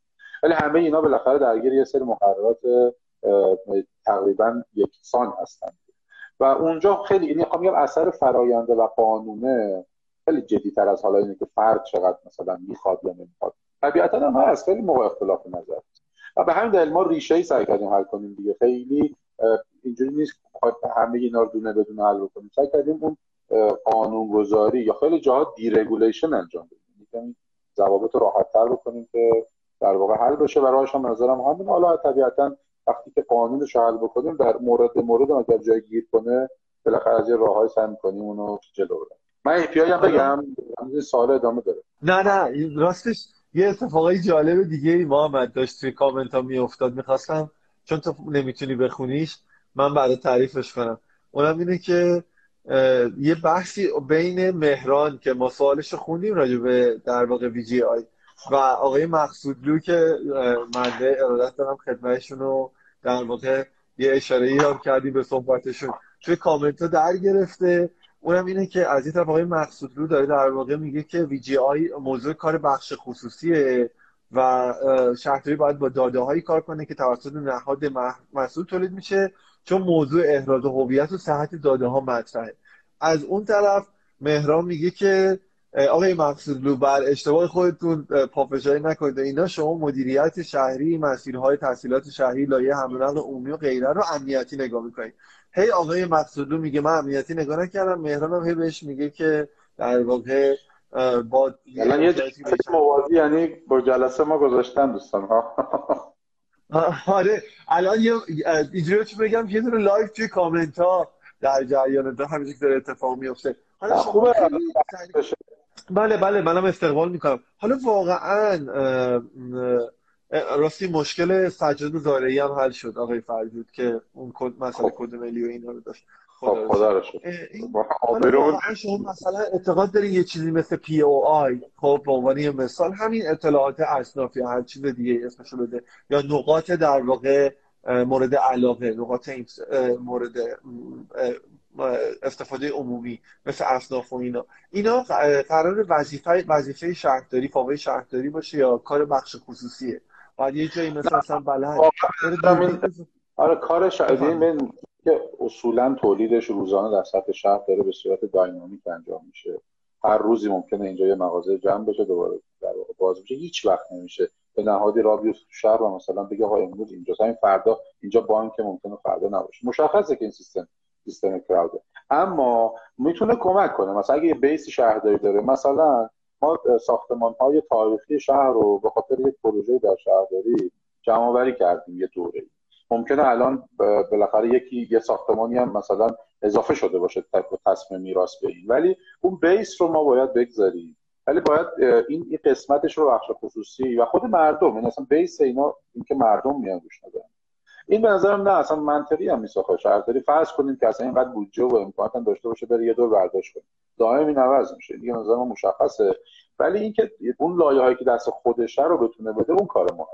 مثلا ما اگه میریم نقشه برداری می‌کنیم، معابر شهری مشخص، خود نقشه شهر تهران یکی از مهمترین محصولات ما به نظر من نقشه شهر تهرانه و اینکه این نقشه لایبه، یعنی ما مثلا اگر یه ملکی میره حالا جا به مثلا چند تا ملک میشه، یه ملک ساخته میشه میشه چهار تا، یا یه خیابون اینور اونور میشه، اینا همه عوض میشه دیگه. حتی مثلا ممکنه که شما یه یه دونه پی او آی که مال خودمونه رو عوض کنید، اسم اتوبوس جابجا بشه، ما باید اینو حتما مطمئن باشیم چون کسی دیگه نداره، اینا درست بدیم به در واقع بازیگر، ولی اون که دیگه قابل انجام توسط بقیه است خیلی موقع اونا از ما جلوترن، یعنی سیستماشون شاید یوزراشون هم بیشتره، اما نمیتونیم حتما اینها رو نگه داریم در دست شهر. خب دیگه دیدین که آقای فرجود نتیجه دعوا رو مشخص کردن. آقا آقای فرجود امشب من با خیلی دقت کنم، از یه جهت رکورددار لایو با شما، اونم اینه که من همه رئیسام الان توی لایو، الان آقای اسنشری عزیز سلام کرده به شما و البته بنده هر دیم در کنارشون فکر کنم چیز میبینم و پایی میکنم از همه من... به همه سلام میکنم من, من باید آقای فرجود من فکر کنم دیگه باید من خیلی مؤدب باشم. چیز بوده بعد گفتن که آقا یه دونه گوشه خوب بگیر ب... فکر کنم به شما گفتن اینو، یکی هم پرسیده شما برق دارین یا نه. خب حالا بخواییم برگردیم به موضوعی که داشتیم راجع برق که داریم خوشبختانه فعلا، البته متاسفم اگه هر کسی نداره و امیدوارم که این قضیه‌ام درست بشه. یه شما به عنوان نماینده شهرداری در توییتر و نماینده توییتر در شهرداری یا هر چیز یا نقش دوگانه‌ای داری؟ نه دنیا داری نه آخره. نه دنیا داری نه آخره. خب بعد یه چند وقت پیش یه اتفاقی افتاد سر همین پلم شدن دفتر شنوتو و اسپید و اینا، و بعد سر این بود که در حقیقت به خاطر کرونا یه سری از خدمات حضوری رو نرفته بودن، دوستان اومده بودن پلم پشون کرده بودن توی من در خاطر مسئولی بودن، اومده بودن گفته بودن که در واقع چرا این مشکل وجود داره که بعد توی شرایط پلم بشه. بعد شما هم گفته بودین که بعدش اومدین جواب دادین گفتین قوانین خیلی در این مورد روشن نیست و اینا، آخرش هم یه جورایی حلش کردین. حالا برام جالبه اولا که چقدر شما رو تحویل میگیرن تو شهرداری، واقعا وقتی میرید کسی به حرفتون گوش میده اصلا اینا، و این آخرش حل شد نشد به کجا رسید این ماجرای شرکت دانش بنیان؟ آره چند تا کار شد خب بعد از هم اتفاقا اون سرآغاز یه سری کارا بود که به نظر من هم همش در واقع کمک کرد اکوسیستم. اولا اینکه اینکه مثلا میرن یه جایی رو مثلا حالا اسم پلم یا میبندن ممکن دلایل زیاد داشته باشه، ولی دو تا ریشه داره، یا یک فلافی کردن که شهرداری رفته بهش رسیدگی کرده، یا اینکه شکایت در واقع مردمی داشته، یعنی یک بخش در واقع از خود مردم اومده از از شکایت کرده به صورت خصوصی و اینا خب میره بررسی میشه. مثلا اگر من برم در یک ساختمان مسکونی دفتر کار تجاری را بندازم، همسایه ممکنه شکایت بکنه، شهرداری موظفه بره رسیدگی بکنه، ولی یا اگه شما در واقع اینجا مجوز اداری نداری یا تجاری نداری نباید مثلا ساکت بشه. اتفاقا کیسا در یکی شده من اینطوری بود و در ملک مسکونی بود، هیچ مجوز اداری نداشت، ازش هم همسایه شکایت کرده و خب طبیعتاً اونم حق داره، یعنی همسایه داره. اشاره‌ای که به موضوع شاکی خصوصی کرده بودی توی جواب به خاطر اینه، یعنی گفتیم که اگه شاکی خصوصی نداشته باشیم این موضوع در واقع قابل حل و تا سه ماه فکر کنم قرار شد که بهشون گیر ندن. الان که با این شرایط فکر کنم اونم یه مهلت گرفتیم دیگه. بعد یه کار دیگه هم کردیم بعد از اون با دستور خود آقای هندسه، واقعا روی موضوع خیلی ایشون مثبته و خیلی داره سعی کرده که هر در جای مثبت بخاطر تا حد امکان شهرداری واقعا کمک کنه به پیش.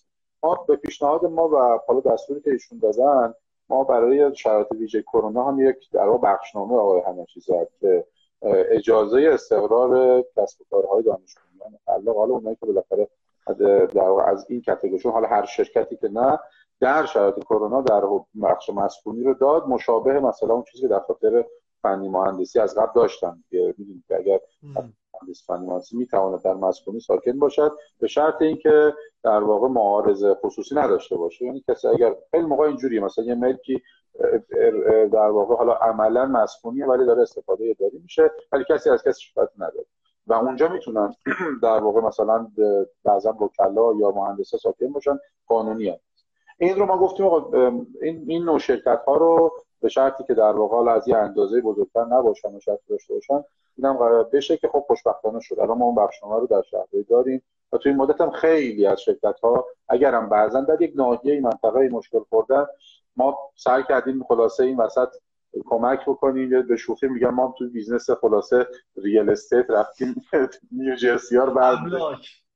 امیدوارم این کار تونسته باشیم که عددش واقعا خیلی بوده، یعنی تعداد زیادی از شرکت ها از همین بند تونستن استفاده کنن. ولی باز با همه اینا داریم تبدیلش میکنیم به یک چارچوب کمی نظاممندتر. البته دو طرف است دیگه، این که میگم خصوصی همینه دیگه که ما کاری که میکنیم نباید باعث مزاحمت برای بقیه بشه و حالا یه شرط گذاشتیم که امیدوارم این شرط جدیدی که اصلا رفت شورا باز هم کمک بیشتری بکنه. بعد توی نمایشگاه تراکنش امروز هم راجبش حرف زدیم، چند وقت پیش هم که افتتاح شد یه در واقع کیف پول شهری به نام شهرپی اگه اسمش درست شدم بوده باشه. بعد البته الان قراره فعلا فقط روی تاکسی ها باشه. اولی خود راجب خود شهرپی حرف بزنیم، بگیم که الان به چند تا دستگاه تاکسی وصل شدن و چه اتفاقی افتاده و اینا و این که الان توی سطح پذیرندگی قراره که تبدیل بشه به بستر کرایه آنلاین تاکسی‌ها یا قراره مثلا بعداً همونطوری که اشاره کردین توی میادین میوه و تقریبا جای دیگه هم استفاده بشه. جریانش چیه این شهرپی؟ ببین اول من یه تصحیح بکنم، شهرپی کیف پول نیست در واقع. شهرپی سامانه یا یک پلتفرم یک پارچه است برای تجمیع خدمات پرداخت شهری، پرداخت خرد شهری. و کاری که شهرپی میکنه عملا اینه که زیر ساختی درست میکنه سمت پذیرندگی که انواع اتفاقا اینجاش مهمه که انواع بازیگران حوزه پرداخت به ویژه کیف پول‌ها الان داریم به صحبت میکنیم بتوانند روی اون بستر تراکنش بذارن. یعنی در واقع یعنی یعنی بخش خصوصی، یعنی استارتاپ مثلا یه فینتک بتونه بیاد و روی این پلتفرم شما سوار بشه و خدمات پرداخت دیگه. یعنی پلتفرم در واقع ما اصلا شهرپی برای مردم اپی وجود نداره، یه پلتفرم بی تو بیه. ما از این و پذیرنده رو این کاری که میکنه اینه پذیرنده رو ثبت نام میکنه و در واقع شناسنامه دار میکنه به اصطلاح تو این سیستم. حالا الان در فاز اول از تاکسی شروع کردیم که شما گفتید و بعد ما به در واقع بارکد و ابزارهای مختلف هم داره. یکی از ابزاراش بارکده ولی در فاز اول عملا یعنی ابزار بارکد و موضوع تاکسی انتخاب شده. حالا میتونه ابزارها متنوع‌تر باشه، شناس قبضی باشه، نوع ان اف سی باشه، چیزای دیگه. جاش هم ممکنه فقط تاکسی نباشه، هم شما گفتید چیزا دیگه هم. ولی کاری که میکنه اینه که سمت پذیرنده رو در واقع ایجاد میکنه، بعد ای پی آی میده به اپلیکیشن ها که از روی اون به کیف پول ها به تراکنش بزنن. و کار دیگه اش هم میکنه دیگه، سوئیچ اون وسط به اصطلاح که تصفیه رو انجام میده هم با راننده هم با کیف پول ها و عملا خیلی کمک میکنه به توسعه مارکت. یعنی جایی به نظر من درستی که با شهرداری وایسان هم میگه که پلتفرم درست کنه، بخش خصوصی بیاد. الان یازده تا از اپلیکیشن ها اومدن، فکر کنم میشناسن اکثرا. حالا یازده تا یازده تا اومده، هفت تا دیگه هم ای پی آی رو گرفتن، فکر کنم به زودی پیاده کنن. توی نمایشگاه هم هست، ببینن دوستان. خیلی هم سرعت رشدش بالاست چون مدل کسب و کار به نظر من درست تعریف بشه که در این کیس شده و لحاظ فنی هم درست پیاده بشه. این یه سوئیچه که کاملا شرایط و ضوابطش رو ما سعی کردیم همه چیشو رعایت کنیم، یعنی پشتش حساب بانکیه. تو این پروژه هم خیلی بانک مرکزی، آقای محرمیان مشکل حمایت کردن که در واقع هم قانونیش مشخص باشه که چه اتفاقی داره میفته. اتفاقا ما اصلا اینو کیف پول نکردیم. یعنی یعنی با این حساب دیگه مثلا یه جاهایی مثل تومن و اینا تارومار نمیشن و ورشکست نمیشن. اینطوریه. ببینید من این توضیح تو پرانتز بدم چون خیلی راجع به این صحبت شد. تقریبا دو سال ما و خب خود تاکسیرانی هم دوست داشت واقعا که اتفاق بیفته که اپلیکیشن‌ها بیان و پرداخت از پرداخت نقدی بره به سمت پرداخت موبایلی، به خصوص که خب همیشه مشکل پول خورد بود تو تاکسی. الان که کرونا هم شده باز مشکل بیشتر شده و اون دو سال ما اتفاقا خیلی با هم دوستان که بودن، فقط مشکل اون اونجا این بود که هر کی اکوسیستم خودش داشت، هر کی بارکد خودش داشت و هر کی شما وقتی میاد تو تاکسی ممکن بود چهار تا بارکد باشه، چهار تا بارکد مختلف باشه و بعد بعد شما می‌بینید که حالا آیا اون اپو داری، اون اپ با اون بارکد، اون اپ با اون بارکد. اول قرار بود که اینا با هم دیگه به این استانداردی که الان ما درست کردیم برسن، یعنی ما تکلیفمون بود که بارکد واحد بشه، اگه خودشون میتونن این کارو انجام بدن اون سوئیچ مرکزی رو درست کنن و با هم تبادل کنن، ولی متأسفانه نشد و خیلی درصد تراکنش در تاکسی پایین بود. یعنی این این بیزنس یا این در واقع مدل و این اتفاق مهم خیلی کوچیک بود. در نتیجه ما نهایتاً این تصمیم رو با خیلی از حالا شرایط مختلف بررسی کردیم، گرفتیم که فقط هم تاکسی نیستی که عرض کردم، ما بیام سمت پذیرنده رو حل کنیم. اتفاقاً کلی از رقابت‌هایی که خود این اپلیکیشن‌ها می‌کردن تو سمت پذیرنده بود، می‌رفتن اون یکی میگفت اونو مثلا اگه اونو بکنین نمی‌دونم اینو بذارید، خیلی این چیزا بود در همین تاکسی حتی. و ما مجبور تصمیم بگیریم که و الان کاری که کردیم اینه دیگه که میگیم شما سمت پذیرنده رو ما انجام میدیم براتون، هزینه‌هاش هم ما داریم خودمون میدیم، شما تمرکز کنید روی بازاریابی، سرویس بهتر به شهروند و مردم هم وقتی الان انتخاب دارن، یعنی هر اپلیکیشنی که داشته باشن دیگه کار میکنه با این بارکد واحد، لازم نیست که بگردن کدوم اپلیکیشن با کدوم بارکد. و خب اتفاقا میتونه خیلی کمک به توسعه باشه.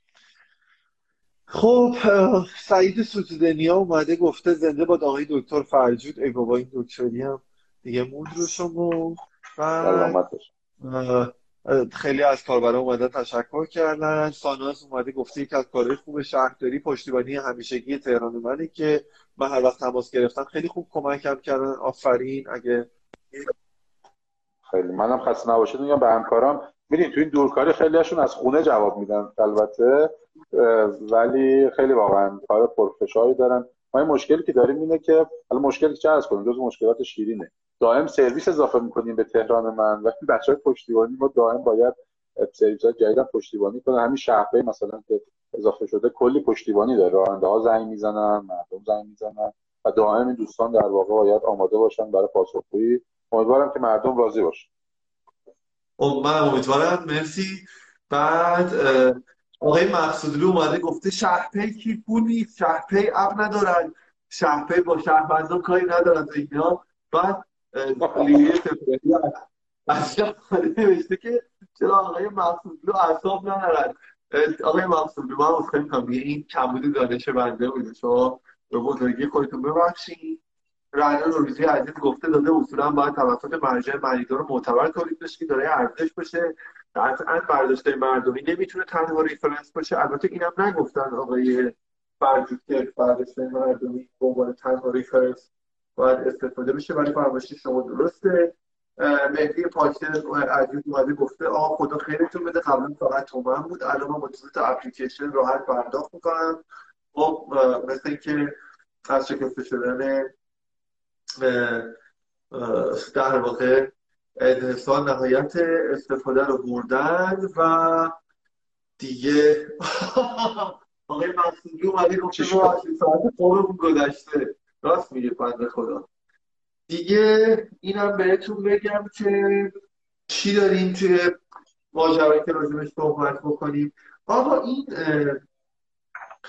شهریور ما توی منطقه شیش تهران اعلام شد که به شکل پایلوت طرح منطقه غیر حضوری پیاده میشه.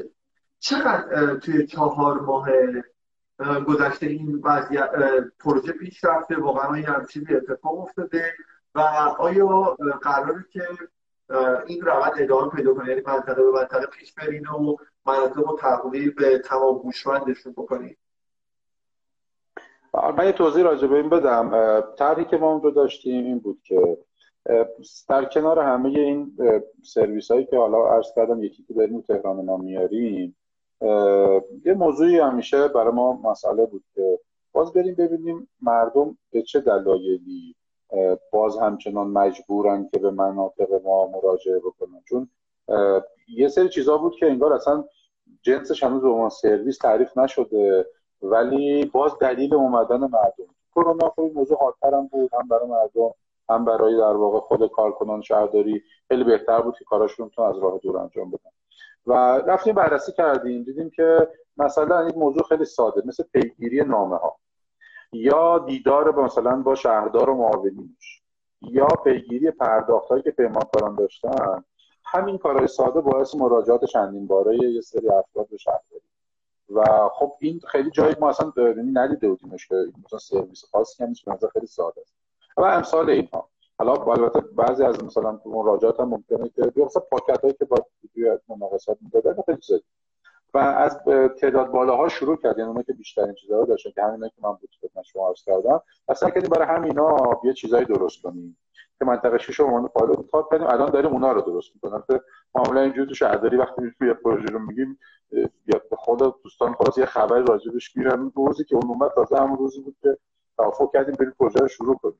خب طبیعتاً زمانی می‌بره، الان داریم خیلی جدی روش کار می‌کنیم، فکر می‌کنم به زودی بتونیم در واقع حتماً این ورسال ان شاءالله گام اولش رو برداریم که اون منطقه اتفاقا بیفته. خیلی چیز پیچیده‌ای هم نبوده ولی خب شاید کمتر روش تمرکز شده. بعد چیزا دیگه هم میشه، البته مثلا در حوزه شهرسازی باید یه سری کارا رو بکنیم که مردم بتونن از راه دور هم در واقع هم کارو انجام بدن، نیاز نباشه بیان. اونجا تمرکز دقیقاً روی علل حضور در واقع فیزیکی شهروندان در محل مناطق و ببینیم چه جوری میتونیم یک راهی موازی با اون بگذاریم که حداقل اگر کسی بخواد بتونه از خونه هم انجام بده. داریم روش کار میکنیم تو مرحله در واقع توسعه سرویس.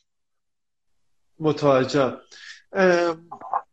حالا باید دید واقعا چرا شهرداری‌ها از این موضوع استقبال میکنن، شهرداری‌های مناطق، و به نظرم مثل خب بالاخره یه عده تو این فرایند قاعدتاً بیکار میشن، حجم مصرفشون کم میشه، قدرتشون محدود میشه و مواردی مثل این. چقدر اونا واقعا راضی میشن که با این شرایط کنار بیان؟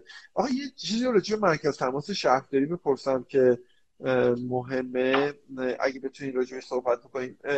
این قرار بود آتش نشان‌ها به امکان موقعیت یابی مجهز بشن که بتونن تو کوتاه‌ترین زمان خودشون رو به موقعیت برسونن. این به کجا رسید؟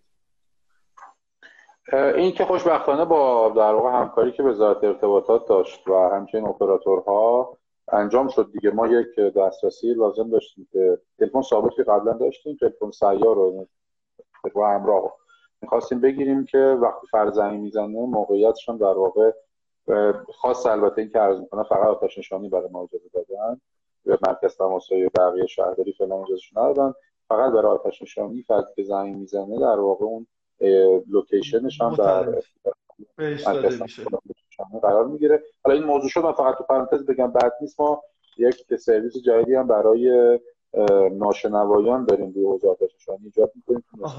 یعنی یه سرویس مناسب سازی شده هم در واقع پیاده. بله بله، که فعلا در ارتباط با آتش‌نشانی که وقتی که در واقع فرد ثبت کنه خودش رو در اپلیکیشن نسخه جدید که من ناشنوا هستم، ما در واقع امکان ارتباط با آتش نشانی رو به صورت در واقع صفحه تیکت براش فراهم می‌کنیم که مستقیم هم هست با آتش نشانی و خب خیلی موقعی مشکل بود برای مردم که من اون عزیزان که در واقع این مشکل رو داشتن که خیلی به نظر من میتونه کمکشون کنه. اگر دچار مشکل شدن با چند تا کلیک تو اپلیکیشن میتونن آتش نشانی رو خبر کنن. بسیار عالی، ممنونم ازتون بابت این خبر خوبی که دادید. مرکز تماس شهرداری میخواستم ازتون بپرسم، مرداد ماه نود و هشت بود اگه اشتباه نکنم که این جلسه خبری گفتیم که این سی درصد در واقع هوشمندسازیش پیاده شده. خب گفتین چه میدونم اصلا از دو سال پیش نود و شش اینا شروع شده، الان سی درصدش پیاده شده. الان تکمیل شده و چه اتفاقی براش افتاده؟ این مرکز تماس شهرداری خب مرکز تماس مختلف داره، فقط در واسه یکیش اصلی صد و سی و هفت و هزار و هشتاد و هشت ولی مثلا زیر مجموعه هم صد و سی و هفت مرکز تماس تهران من و آتش نشانی جدا داره و خیلی جدی.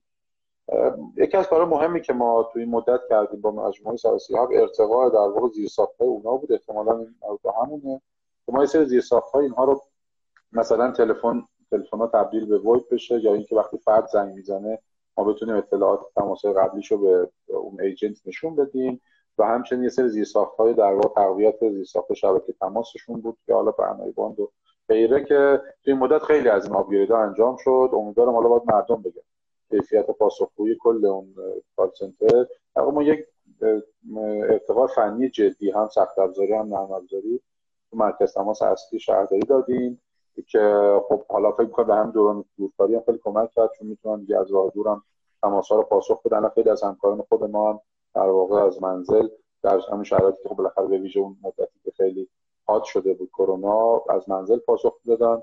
خوشبختانه کی پی آی اون‌ها هم تونستیم کنترل بکنیم و مشکلی نداشت. بسیار عالی.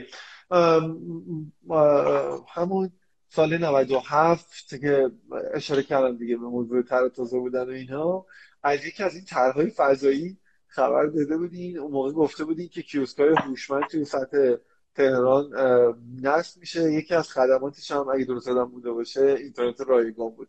الان که خب چه می‌دونم مثلا دو سال گذشته حداقل من از اینترنت رایگان شهری استفاده نکردم این مدت. چی شده این ماجرا؟ چه اتفاقی افتاده؟ بله ببینید، پروژه کیوسک هوشمند، حالا وایفای هم میگم، پروژه کیوسک هوشمند از اون پروژه بود که برای خود ما هم چالش زیاد داشت و ما می‌خواستیم اول تست کنیم ببینیم مثلا چقدر نیاز هست، چقدر استقبال میشه، با توجه به اینکه واقعیتش سطح در واقع سرویس هایی که الان شهر سطح گسترش شبکه تلفن همراه زیاده که خیلی از افراد تلفن‌های هوشمند دارن و اینترنت دارن و برای خودمون هم ساخت. ما یه صورت پایلوت در واقع یه بار پروژه کیوسک رو در بخشی از تهران انجام دادیم، پایلوت محدود، و خودمون رسیدیم به یک تعداد زیادی چالش و در واقع مسئله و مشکلاتی که برای اون بود نگهداریش بود که ما به نگهداریش به اون جوری که باید شاید فکر نکرده بودیم، باز تصحیح کردیم، دوباره رفتیم و الان در واقع با یک مدل اصلاح شده داریم در واقع اونو نگاه می‌کنیم، اون خطاها رو سعی کردیم حل بکنیم، ان شاءالله دوباره بتونیم برش گردونیم. فکر کنم اون مدل اصلا مدلش عوض کردیم، اون مدل کیوسکا چیزایی که اونجا هست شرایطش خود شرایط فیزیکیش مجبور شدیم چند بار اونو عوض کنیم چون خیلی چیزاش میشکست، مثلا اچ سی دی رو شکسته بود. الان دیگه میدونن فکر کنم دوستان که و خب وای فای هم تو اون پروژه تو اون بود که ما در واقع یکی از مشکلات هم این بود که باز با سازمان تنظیم سر اینکه وای فای باید دارای مجوز باشه و حرفشون هم درست بود، باز اینم از اون چالش ها بود. تو این مدل جدیدی که الان داره پیاده میشه و در منطقه دو مجددا میاد و پایلوت میشه، این دفعه دیگه سعی کردیم مشکلات نداشته باشه، این موضوع رو حل کردیم. ان شاءالله هم وای فای داره با کمک یکی از اپراتورها، هم سرویس هاش رو تست کردیم این دفعه، هم فیزیکش عوض شده. فکر کنم حالا اولیش رو با همین یک ماه آینده مجددا بیاریم و ان شاءالله اگر جواب بده تو منطقه دو پیادهش کنیم تعداد زیادتریش رو و بعدم دیگه بقیه‌اش. آه بسیار عالی. یعنی اوتنتیکیشنشون، شناختن یوزر از طریق اپراتورها اتفاق میفته تو این ماجرا، درسته؟ بله بله. وای فای رو ملاحظات سازمان که ملاحظات سازمان تنظیم قرارات هم رعایت شده باشه. خب آقای امید اقتصادخواه عزیز اومدن گفتن که چرا سایت هزار و هشتصد و هشتاد و هشت هر چیزی رو ارجاع میده به صد و سی و هفت. آقای مسعودلو هم که رفته یه قهوه‌ای زده و خوشحال برگشته توی لایو گفته که سامانه صد و سی و هفت مربوط به فعالیت‌های شهری و مشکلات محابر از این دسته، سامانه هزار و هشتصد و هشتاد و هشت مربوط به شکایات، گزارش تخلفات و انتقاداته. حالا آیا همچین چیزی وجود داره؟ یعنی سایت هزار و هشتصد و هشتاد و هشت همه چیز رو ارجاع میده به صد و سی و هفت؟ با این توضیح آقای مقصودلو خیلی امکان پذیر نیست.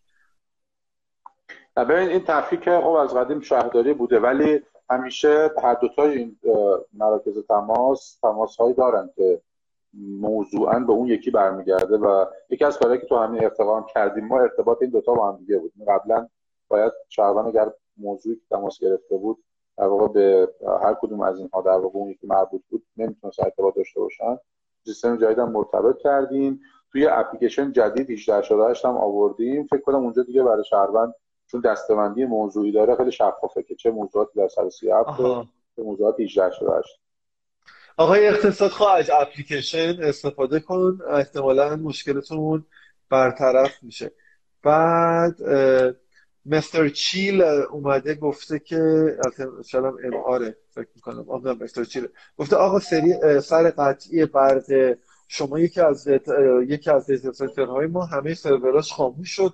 حالا من فکر نکنم که آقای فرجود بشه قطعی برد. شما که قطع نمیکنین برد شما میکنین؟ والا شما که امشب همه چیزا رو گفتی تقصیر ماست، اینم تقصیر ما. نه نه من منظورم اصلا هیچ وقت نمی‌خوام فکر کنم که من فکر کنم جایی که دکترا رو نگرفتین تقصیر شماست آقای فرجود. بقیه شما همیشه گفتم کار بقیه است. یه چیزی بپرسم حالا بحث دیتا سنتر شد، چون این دیتا سنتر آسیاتک که توی چیز بود در واقع برج میلاد، یعنی هنوزم هست. هم موقع یه بحثی وجود داشتش که این دیتا سنتر یادتونه یه بار بعدش رو دزدیدن، کابلش رو دزدیدن، چیزای اینطوری اتفاق افتاد و اینا. و خب یه سایت خیلی مهمی از دسترس خارج شد، سایت پیوست هم جزش بود. بعد راستش می‌خوام فرجو تو لایو سیزن قبل بود، تو همین شبانه‌های پیوست هم هست، آقای یوسفی زاده اومد و خیلی ملو اشاره کرد که در واقع این مسیر پشتیبان و اینا وظیفه در واقع شهرداری بود و توی برج میلاد اینو انجامش نداده، ولی خب حالا اونا به مسئولیت خودشون و هزینه خودشون این کار انجام دادن. چرا این ماجرا درسته؟ اصلا این قضیه دیتا سنتر آسیاتک و ریلایبل نبودن و پشتیبان نداشتنش و اینا در واقع چقدر به شما ربط داره؟ ببینید من یه توضیح کلی‌تر بدم حالا به اینم برسم. ما یکی از کارهایی که سعی کردیم توی مدت بکنیم اینه که مازاد ظرفیت شبکه فیبرمون رو که شهرداری میدونه خب شبکه فیبر برای استفاده خودش داره، هم سازمان فناوری داره، هم شرکتی کنترل ترافیک داشته، مترو داشته، اینها رو در واقع در اختیار با در هماهنگی و مجوز سازمان تنظیم مقررات مازاد ظرفیتمون در اختیار بخش‌های مختلف قرار دادیم. عمدتاً هم البته ما فقط به دارندگان پروانه و در واقع مجموعه های سازمانی سرویس میدیم، ما سرویس سمت شهروندی نداریم. ولی خب آسیاتک هم یکی از اون مجموعه های بود که از فیبرهای شهرداری استفاده میکرد و فیبرهایی که مربوط شرکت کنترل ترافیک. نکته‌ای که بود این بود که خب اولا ما البته حالا من توضیح هم میدم که خیلی داریم البته ویژه بعد از اون موضوع کنترل و مانیتورینگ و اینا رو بیشتر کردیم، کمتر اتفاق بیفت، ولی همیشه ممکنه به ویژه حالا پدیده در واقع کابل دزدی در خطوط مخابراتی، فیبر دزدی در موضوعات فیبر اینا هست هست و اون اتفاقی هم که افتاده بود. موضوعی که ما در واقع داشتیم بود که از سمت شهرداری اینجوری بوده که مثلا آسیاتک یه سری نقاط خواسته، گفته من این نقطه رو ظرفیت می‌خوام با این نقطه وصل شه، این نقطه به این نقطه وصل شه، و اون نقطه‌ای هم که خواسته بوده اون موقع از شهرداری از برج میلاد یک مسیر خواسته بوده، نگفته بوده مثلا سه تا مسیر یا هر چیز دیگه. ما هم با فعلا سرویسی که داریم مازاد ظرفیت رو واگذار می‌کنیم. اپراتور فیبر نوری با مثلا اینکه اگر یک کسی یعنی ما نگهداری دیتا سنتر دوستان نمی‌کردیم و غالبا از ما همون این بود که با همین کیفیتی که فعلا داشته از مازاد ظرفیت داشتن استفاده می‌کردن. خب خیلی بیشتر شاید باید خودشون حواسشون می بود که مسیرهای جایگزین اونجا داشته باشه و ما نمی‌دونیم مثلا اگر یک فردی یک شرکتی از ما یه نقطه‌ای رو می‌گیره آیا در اون نقطه از مخابرات یا از جاهای دیگه مسیر جایگزین گرفته یا نه، ما این اصلا نمیدونیم. به همین دلیل هم در واقع اون موضوع پیش اومد. ما خودمون خودشون هم میدونن خیلی سعی کردیم که همون شب اون مسیر که قرار شد که فرداش درست شد ولی از مسیرهای دیگه ظرف چند ساعتی اونجا رو برطرف کنیم. البته بعد از اون هم یه مقدار سطح اهمیت نقاطی که از ما سرویس گرفتن و دیتا سنتر بودن رو سعی کردیم بالاتر ببریم که حداقل خودمون پیش پیش بهشون بگیم آقا اگر مسیر جایگزین ندارید ما خودمون کمک کنیم چند تا مسیر بره جلو. ولی در این حوزه یه کار دیگه که ما داریم می‌کنیم، اولا فراخوان زدیم از همه دارندگان پروانه دعوت کردیم که بیان برای اینکه فیبر نوری شهرداری رو بتونیم هم توسعه بدیم هم استفاده تجاری بکنیم در واقع به ما کمک بکنن. هم مذاکرات خیلی خوبی با سازمان تنظیم داریم که این شکل انجام کار رو هم خیلی بتونیم در واقع نظام‌مندتر بکنیم، مرتب‌تر بکنیم و این ظرفیتی که در شهرداری وجود داره با یک در واقع مکانیزم درستی در اختیار شبکه به ویژه برای بک هالینگ ارتباطات شهر تهران قرار بگیره و فکر می‌کنم خیلی هم می‌تونه کمک بکنه. خیلی از مجموعه‌ها هم در واقع از این دارن استفاده می‌کنن برای اینکه بتونن سرویس بهتری به مشتریانشون بدن. بسیار خوب، بسیار خوب. حالا که اینو اشاره کردین اجازه بدین که برسیم به یه موضوعی. من به دوستانم بگم که ما پنج دقیقه الان توی وقت اضافه و حالا چون با حواشی و اینا یه ده دقیقه دیر شروع کردیم گپ زدنمونو، به ما این فرصت رو بدید که در واقع یه پنج دقیقه پنج شیش دقیقه دیگه خدمتتون باشیم و بعد آقا رو بسپاریم به خدای بزرگ. این که مراجعه اینترنت افزودی خیلی خوبه. خب میدونید همیشه وقتی بحث میشه سر این که مثلا سر اینترنت ثابت و ای دی اس ال و اینا و ای دی اس ال و وی دی اس ال و اینا، خدا لعنت کنه مثلا یکی رو، بعد از آقای جهرومی به مخابرات فحش میدن، بعد از مخابرات به شهرداری. یعنی همیشه مثلا شرکت‌های اینترنتی حرفشون اینه که مثلا اجازه هفت هفت‌واری نمیدن، مناطق مختلفو روالشون فرق میکنه. یه خوردم توی پس زمینه بحث این موضوع وجود داره که گویا مثلا مشکل بیشتر سر تعرفه است، یعنی که چه سهمی شما میتونید بگیرید. یادم حتی یه کارگروهی هم با صندوق تنظیم مقررات شروع, شروع کرده بودین و توی اون خیلی با هم دیگه در واقع راجع به این موضوع تعامل داشتیم. اصلا این تعامل به جای رسیده و آیا شهرداری یه مقدار این رسیدن اینترنت ثابته که الان حیاتیه به مردم رو امکان پذیرترش میکنه؟ آقای فرجود با این توضیحاتی که راجع به مازاد مازاد در واقع پهنای باند خود شرکت شهرداری گفتیم.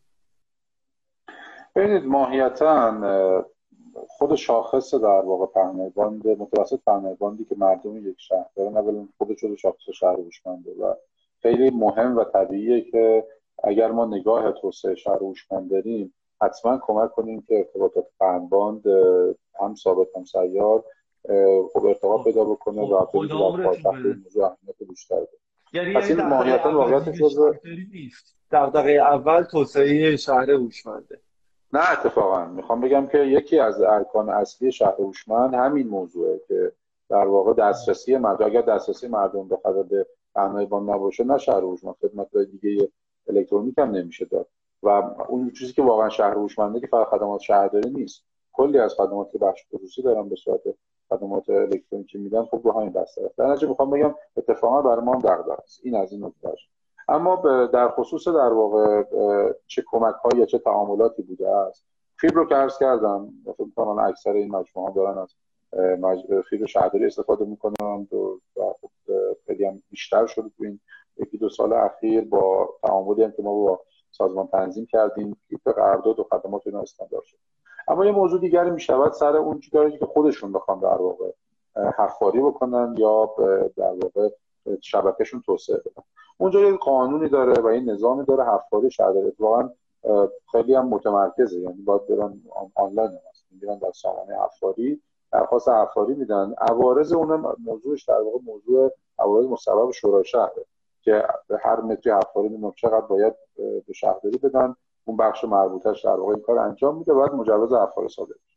اما نکته ای که خب طبیعتاً در شهر هست اینه که یک کنترل باید روی این حفاری انجام میشه. شما میدونید هر حفاری به وجه اونایی که مثلا خیابونا رو ارزی در واقع باید رد بکنه، اینها یک عارضه به شهر وارد میکنه، باعث ترافیک میشه، بسته شدن راه‌ها میشه. خیلی موقع حالا در مورد فیبر با این فناوری‌های جدیدتر خیلی یعنی راحت‌تر شده و کمتر از این مشکلات سال بالاخره هست.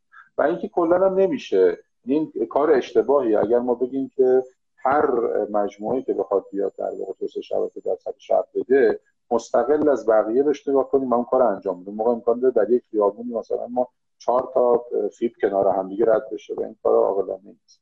کاری که ما بیشتر در تعامل با دوستان داریم می‌کنیم اینه که اگر کسی در واقع اون زیرساخت رو داره بتونن بقیه هم استفاده بکنن، تمامی که خودمون داریم این کار انجام میدیم.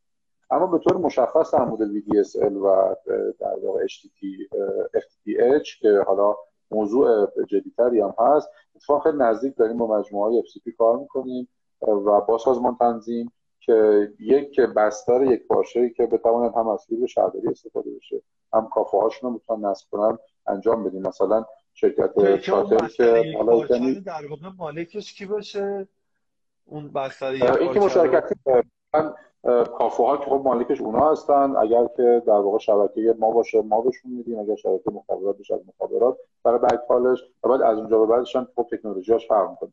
مثلا نکته اینه مثلا تو همین شرایط هم که ما بودیم شرکت شاتل یه تعداد کافه می‌خواست با در واقع هماهنگی کردیم، رفتن و کافه‌هاشون زدن و دارن انجام میدن.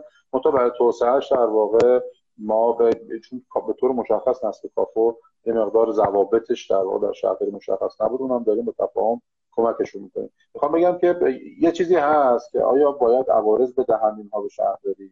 نکتهش اینه که بله بالاخره حفاری و عوارضش هست اصلا قانون، ولی آیا میشود کمک کرد که این چون پروژه ها که در واقع پروژه های کف شهری هستن و میدانی هستن بهتر بشه؟ اینم بله، یعنی الان اینم جزو موضوعاتی است که خیلی جدی داریم میریم جلو و امیدوارم به زودی روی اینم به جمع‌بندی برسیم. میگم میگم به زودی چون خیلی در واقع وارد جزئیات شدیم با دوستان که حتی نقاطشون داشته باشیم و ببینیم چجوری میشه در یک پروژه مشترک اینو کمک کرد که انجام بشه.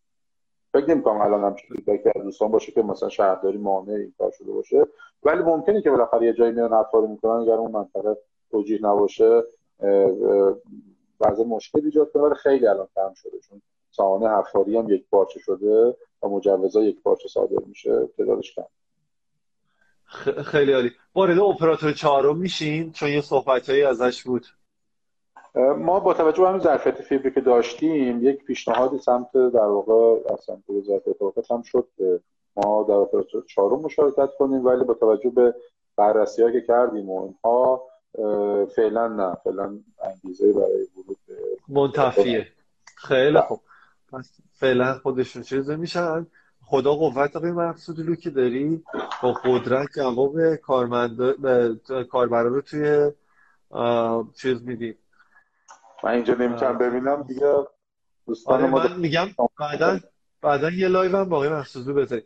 آقا آقای محمد جواد رفیعی گفته که پیوست شد به سایت‌های مهم بود. بله برای ما که حتما جزو سایت‌های مهمه محمد جواد عزیز. بعد وزن برادران گفته که آقا این اماکن ورزشی هم بپرس، بلیت آنلاین شده، ولی حالا که آنلاین شده خود اماکن تعطیله دیگه. اماکن که تعطیله، اماکن ورزشی تعطیله آقای این استثنا تعطیله آقای فرجود، آقای دکتر فرجود نیست. خواهیم یه پروژه خوبه، من توضیح بدم بعد نیست، حالا اینم از اون از مثل همین شهرپی بعد از اون داره میاد. یه پروژه شروع کردیم تو شهرداری به نام تهران بیلیت. کاری که اینجا ما رفتیم تو شهرداری خیلی جا بلیط فروشی دارن، درست میگن، از اماکن ورزشی هم شروع کردیم، بعد دیدیم اماکن فرهنگی ما داریم، موزه داریم، اونم خانه مثلا سیمین و جلال داره، خیلی جاها هستش که شهرداری بلیط فروشی داره، خیلیش هم بلیط فروشیش دستی بود. و یه بستر درست کردیم که این امکان تعریف بلیت، مدیریت بلیت، مدیریت اماکن در واقع تفریح گردشگری ورزشی رو میده و اینو در اختیار بخش‌های مختلف شهرداری داریم قرار میدیم و یکی یکی اینا میان و بلیت فروشیشون اونجا تعریف میکنه. این کار که میکنن چند اتفاق خوب میفته. اولا اینکه خب سیستم کاغذی اینا رعایت میشه، اینکه اونجا چی میذارن هم ممکنه گیت بذارن، ممکنه دستگاه ریدر بذارن یا هر چیز دیگه، ولی نکتهش اینه که از این ور ما اینا که ترجمه کنیم ای پی آی میدیم به انواع بازیگران که دوست داشته باشن این بلیط‌ها رو در واقع بفروشن و حالا اون تعاملی که با صاحب اون مجتمع هم داشته باشن و یه اتفاق خوبی میفته. یعنی همین که ما بتونیم سیصد چهارصد تا نقطه رو تجمیع بکنیم و همین که از این ور در واقع مردم بتونن راحت‌تر یک جا همین اماکن رو با ای پی آیش ببینن و همین که بخش خصوصی هم میتونه بیاد مشارکت بکنه در حالا این کار که گردشگری هم ترویج بشه. متاسفانه الان کرونا بعضی از این جاها مثل ورزشی‌ها متاسفانه تعطیلن، یه کاری که انجام بدی خود بکنه بعضی از ما، نه بعضیشون باز الان مثلا ما باغ پرندگان و نمیدونم برج میلاد و اینا رو داریم، گنبد مینای عرضی عباس آقا بهش اضافه شده، یکی که دارن میان، این ادامه داره دیگه و اون مستقل از کرونا ادامه داره و خب فکر می‌کنم باشه خوبیه، خیلی هم میتونه کمک بکنه که خلاص بلیط فروشی‌های شهرداری یکپارچه بشه. خیلی خوب، خیلی عالی. اتفاقی جالبی توی کامنت ها داره میفته، من همش به خدا میام تموم کنم یه سری حرف جالب توی کامنت ها میزنن من برمیگردم به خبر. آقای نوربخش اومده گفته که در مورد پرداخت مطالبات پیمانکاران که همیشه تاخیر زیاد داره هم توضیح بدیم.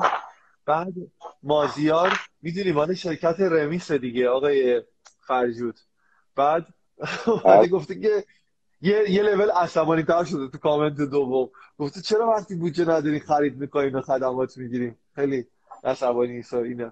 این این هم بگین گاهی اوقات بعضی از شرکت‌های خصوصی واقعا کمرش رو میشکنه وقتی در واقع میان یه, س... یه دونه کالا و خدماتی رو در واقع میدن به یه مجموعه حالا عمومی دولتی و بعد با تو گرفتن مبلغ قرارداد دچار مشکل میشن. این واقعا من من واقعا سعی کردم ببینید خب به همیشه سیستم‌های دولتی این داستان دارن که چون بودجه مثلا متمرکزه و بعد توزیع میشه، دولت هم همینجوری ممکنه که دیر و زود رسیدن در واقع اینها بعضا مشکلات برای پیمانکاران درست کنه که حقم دارن و ما در واقع با سعی کنیم اینجوری نشه. من در سازمان فاوا واقعا سعی کردم تا حد امکانمون اتفاق نیفته. ما این بعضی از سازمان‌ها شهرداری دویون صنعتی دارن سال‌ها واسه پیمانکاران دنبالشان، ما واقعا اینجوری نداریم در سازمان فاوا که با این اگر پرونده و پروژه حالا دچار مسائل حقوقی نباشه خیلی کمه دونیون صنواتی و چیزامون، ولی حق دارم اونجایی که بالاخره پیمانکاران هزینه کردن ما سعی کنیم که مطالباتو بدیم. البته از اونوری هم از حالا بالاخره پیمانکاری هم که برنده میشه و نمیاد تعویض بده ما رو دچار مشکل میکنه. خود همین دوستانم جزوش بودن بعضن، ولی بالاخره ما هم درکشون میکنیم، یعنی اونا دچار چالش شدن، مشکل کرونا بوده، مشکل ارز بوده، مشکل تامین کالا بوده، همه اینا هم بوده، ولی دو طرف است باید بالاخره سعی کنیم همدیگه رو در واقع درک بکنیم و بتونیم که هم کار بکنیم. ان شاء الله ان شاء الله که برطرف بشه. مازیار جان شما این وقت شب انقدر بد اخلاق نباش. بعد میرسیم آقای فرجود، خداییش اگه من از الان دکتر شدنتون رو تبریک بگم، شما قول میدین که بذارین من یه سوال دیگه بپرسم؟ خیلی هم به فوای شما سوال ندارم، کلا خیلی موضوع مهمی نیست. میخواستم بپرسم که وقتی این اپلیکیشن در واقع طرح بیدون وجود داره که حالا ماجراهای خودش هم داشت، چه لازم چقدر لازم بود یه اپلیکیشنی مثلا به نام دوچرخه این را بیفته؟ چقدر استقبال شده؟ کاربر داره نداره؟ ماجراش چیه؟ نه ببین اپ دوچرخه اصلا ارتباطی با بیدون نداره، این موضوع دیگه است. ما یه چیزی می‌خواستیم که حتی دیده بودیم تجربه بقیه شهر دنیا را که ترویج کنه فرهنگ دوچرخه سواری و کمک کنه که دوچرخه سوارا در واقع ابزاری داشته باشن اگر تو شهر میرن، هم مثلا مسیرهای بینه رو بهشون بگه، میدیم مثلا توی اپلیکیشن دوچرخه سریع‌ترین مسیر رو میده، ساده‌ترین مسیر رو میده، لحاظ مثلا شیب و در واقع این برای خود دوچرخه سواراست نه برای دوچرخه ها. اصل آره این برای دوچرخه سوار اتفاقا مثلا بیدودم نقاط چیزو میده، میگه مثلا اینجا میتونید دوچرخه اشتراکی استفاده کنید، مثلا مکمله مثلا که دوچرخه رو تعمیر میکنن و میگه این ابزار برای که دوچرخه سواری یا مثلا اگر که رفتن در مسیر دوچرخه مشکلی دیدن میتونن اونجا یه سیستم تیکتینگ داره که مستقیم به ما بگن، بگم مثلا اینجا شهر ما رفتیم و مثلا اینجا مسیر دوچرخه دچار مشکل شده، یعنی اصلا ربطی یعنی اصلا جایگزین دوچرخه اشتراکی نیست، کمکم میکنه برای ترویج فرهنگ دوچرخه است و اینکه دوچرخه سوارا بتوانند در واقع یک ابزار بهتری داشته باشن اگه تو شهر دارن تردد میکنن، کمکشون میکنه. دو تا موضوع مختلف. متوجه شدم. آقای جهرومی که الان وزیرن قرار رئیس جمهور شن، شما که توی شهرداری الان وزیرید قرار بعدش شهردار شین، قرار چه اتفاقی برای شما بیفته؟ نه شما بحث سیاسی نکن، منم اصلا از این آرزوها ندارم. هیچ علاقه ندارم. حالا امیدوارم بعداً با خواست درخواست‌های مردمی محمد فرجود عزیز که واقعاً همیشه خوش اخلاق، پاسخگو، در دسترس و شفاف سعی کرده برخورد کنه، بتونه کار بیشتری رو داشته باشه. مطمئنم ایشون که جوون پر انرژی هم هستن، جدا از مزاح بنده سالهای سال میتونن خدمت بکنن به آی سی تی کشور. خیلی ممنونم ازتون آقای فرجود. چیزی در آخر هست؟ خواهش میکنم، خیلی ممنون. منم خیلی خوشحال شدم که خدمت شما بودم. خلاصه کلام فقط بخوام اینو بگم چون راجع به شهر هوشمند اینا خیلی حرف زدیم، اینه که واقعیتش اینه که ما یک مسیر رو شروع کردیم بعد توانمون داشت. البته کارهای مختلفو بکنیم ولی حتما خیلی جاهای ایراد داریم، خیلی جاها کم و کاستیه. خیلی خوشحال میشیم که بدونیم کجاهای ایراد داریم تا بتونیم رفع کنیم. ادعام نمی‌کنیم که ما شهر رو همه شهر رو هوشمند می‌کنیم، خیلی از این کارا اصلا در اختیار شهرداری هم نیست و اگر هم بود که زمانبندی واسه میشه که اولویت‌ها محدودیت‌ها همه کارو با هم نمیشه کرد. یه سری انتخابا کردیم تو این مسیر داریم سعی می‌کنیم گام به گام بریم و خیلی خوشحال میشیم که نقد بشنویم و خودمون رو اصلاح بکنیم تا ان شاءالله سرویس بهتری بتونیم به مردم. بسیار عالی. ممنونم از محمد فرجود عزیز و از همه شما که امشب ما رو در واقع همراهی کردیم در لایوی که در کنارتون بودیم. امیدوارم که بتونیم یک بار دیگه شب دیگه در خدمتتون باشیم. این لایو سیو میشه و با حمایت شرکت خدمات انفورماتیک ایران به دست شما رسید. ممنونم آقای فرجود، شبتون بخیر، خیلی شب خوبی داشته باشید. شب بخیر.